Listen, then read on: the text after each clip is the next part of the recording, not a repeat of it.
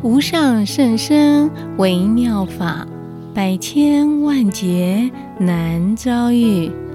我今见闻得受持，愿解如来真实义。这首偈颂，我不知道您有没有觉得很熟悉呢？是不是您有发现，在每一部经典打开的时候，都会有这一份的偈颂呢？有发现吗？就在两千五百年前，释迦牟尼佛传法的时候，某一天，释迦牟尼佛带着他的弟子们出外托钵化斋，正前方看到一群小孩子就在路上玩起堆沙堆的游戏，其中一个娇滴滴的小女孩，远远的呢就看到释迦牟尼佛领着弟子往他们这个方向过来了。这时候，这小女孩呀，就好像真又好像玩游戏一样的，就用她的双手从地上捧起了一个沙子，走到佛陀面前，非常恭敬的呢，就往佛陀的那个钵里面啊一放。释迦牟尼佛这个时候也非常的客气的接受了他沙土的供养。释迦牟尼佛的大弟子舍利弗。看到这一幕，心里面泛着嘀咕，觉得说这个小女孩真的是太岂有此理了，怎么可以用地上的沙土来戏弄佛呢？在路上，心里一直忍不住想着、念着、想着、念着，找到机会就来问世尊。他说：“佛啊，刚才那个小女孩呀，这么没有礼貌，就把沙土呢直接往你的饭钵里面放了。”可是您怎么可以让他就这样子胡闹呢？这时候，释迦牟尼佛微笑的跟他说：“你们不知道，这个小女孩呀，她在千百年以后因缘成熟时，她就要在东土成为一个国王了。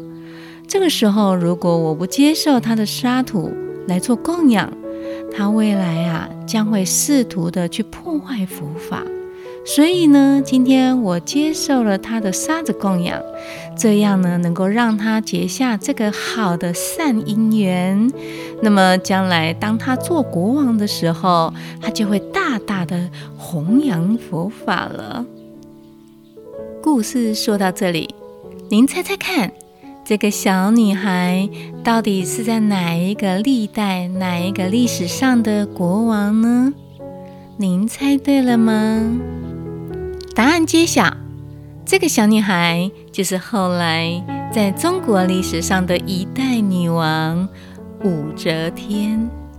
她一出生啊，就有帝王的龙凤之姿、龙凤之相。武则天在做皇后之前，曾经做了四五年的尼姑。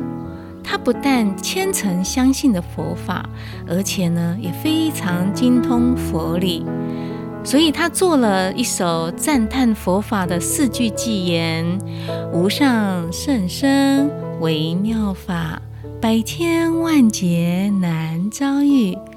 我今见闻得受持。”愿解如来真实义，这一句的偈颂呢，也成为了我们佛教徒里面诵经的开经偈。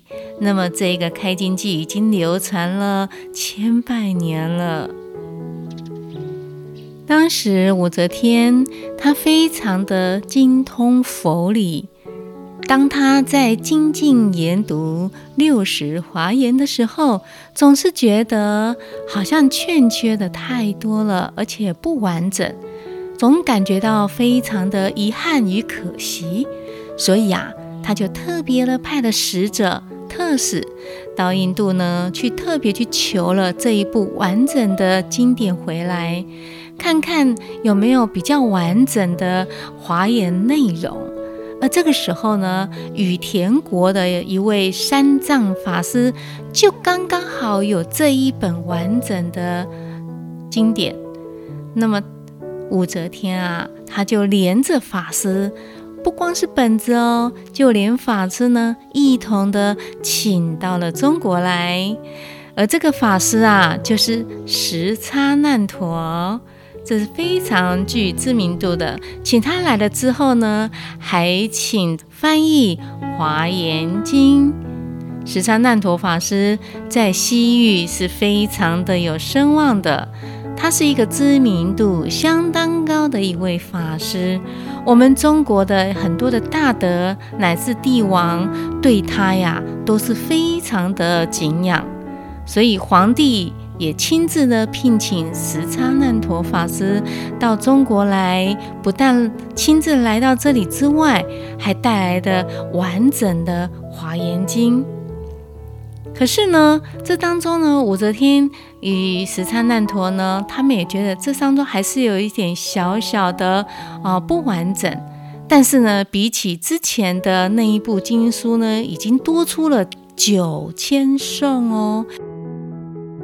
这时候虽然发现了时叉难陀法师他带来的这一部经典，虽然也不算是非常的完整。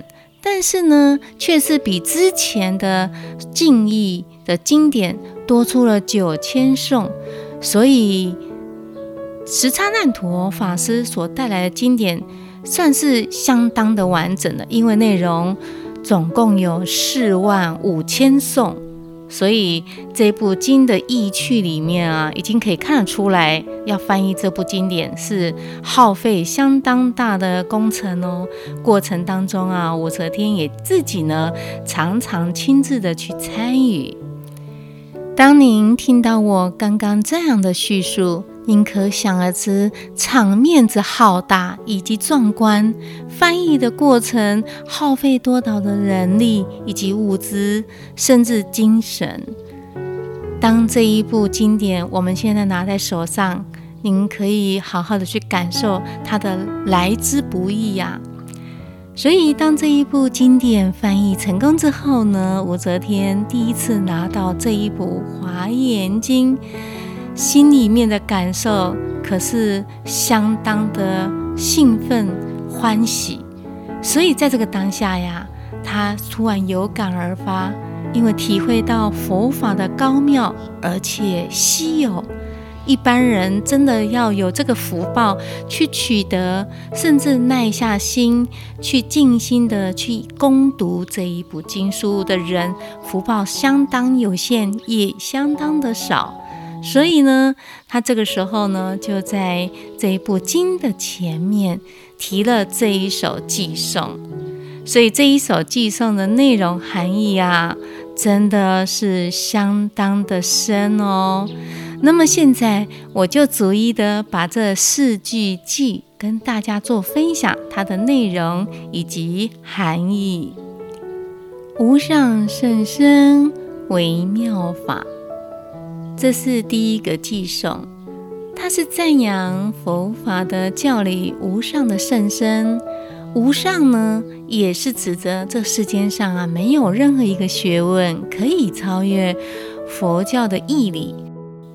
那么第二段呢，就是百千万劫难遭遇。它的意思是在于我们这个人的色身啊，非常的难得。而佛法更难以获得，难以听闻到，所以不是世间上所有的众生都可以获得这个佛法的，也都是需要经历很久很久的时间，才能够有机会有这个因缘，能够听闻到佛的名字或者佛的经典。可能有些人啊，还需要百千万劫的时间累积下来，可能都还无法接触到佛法呢。所以佛法的可贵之处是很难想象的，因为今天我们都很有福报，随手可以取得。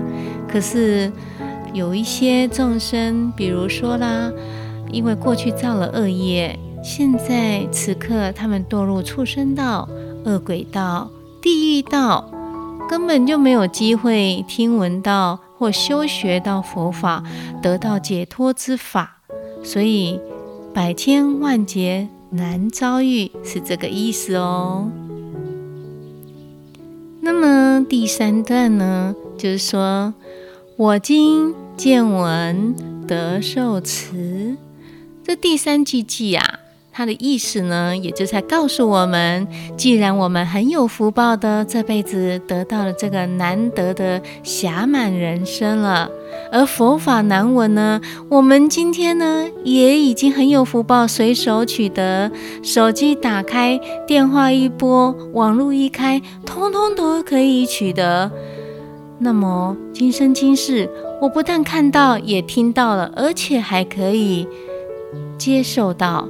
这是十分万分的幸运的事情，所以应该是在这个时候呢，好好的去追求认识佛法，依着佛的教导而奉行，进而去修持。好啦，那么我们现在来到了第四段，第四段是这么说的：愿解如来真实意。其他的意思其实也很明白了，意思也就是说了，我愿意，我不但愿意，而且我还发愿，我要深入经藏，开启我的智慧，深入去了解佛所要宣说的真实义、根本的义理，并且我还可以去获得真正的解脱。所以呢，你看看这一句偈颂啊，可以说是充分的表达了。轮回的迷途众生很幸运的能够听闻到佛法的那种欢喜之心啊！我们大家都非常的幸福，生在这个信仰自由的国度里，所以我们现在信手拈来，所有的经典是非常容易取得的。但是呢，我们在心中要深刻的去了解，所有的经典集结以及翻译，都是佛和佛的弟子将佛陀的思想以及言行教育，从口头的传授，以及到文字的记载，历代的高僧大德舍身取经，以及他们终其一生埋首在易经的事业当中。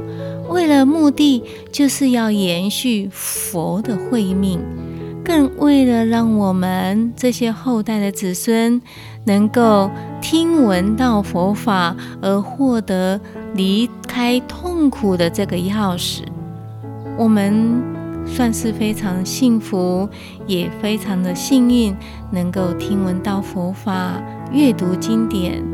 这个当中呢，背后其实蕴藏了非常多的因缘，来能够成就今天我们有这样子福报的。所以，我们怎么可以不好好的善加珍惜这个求之不易的法宝呢？你说对不对呀？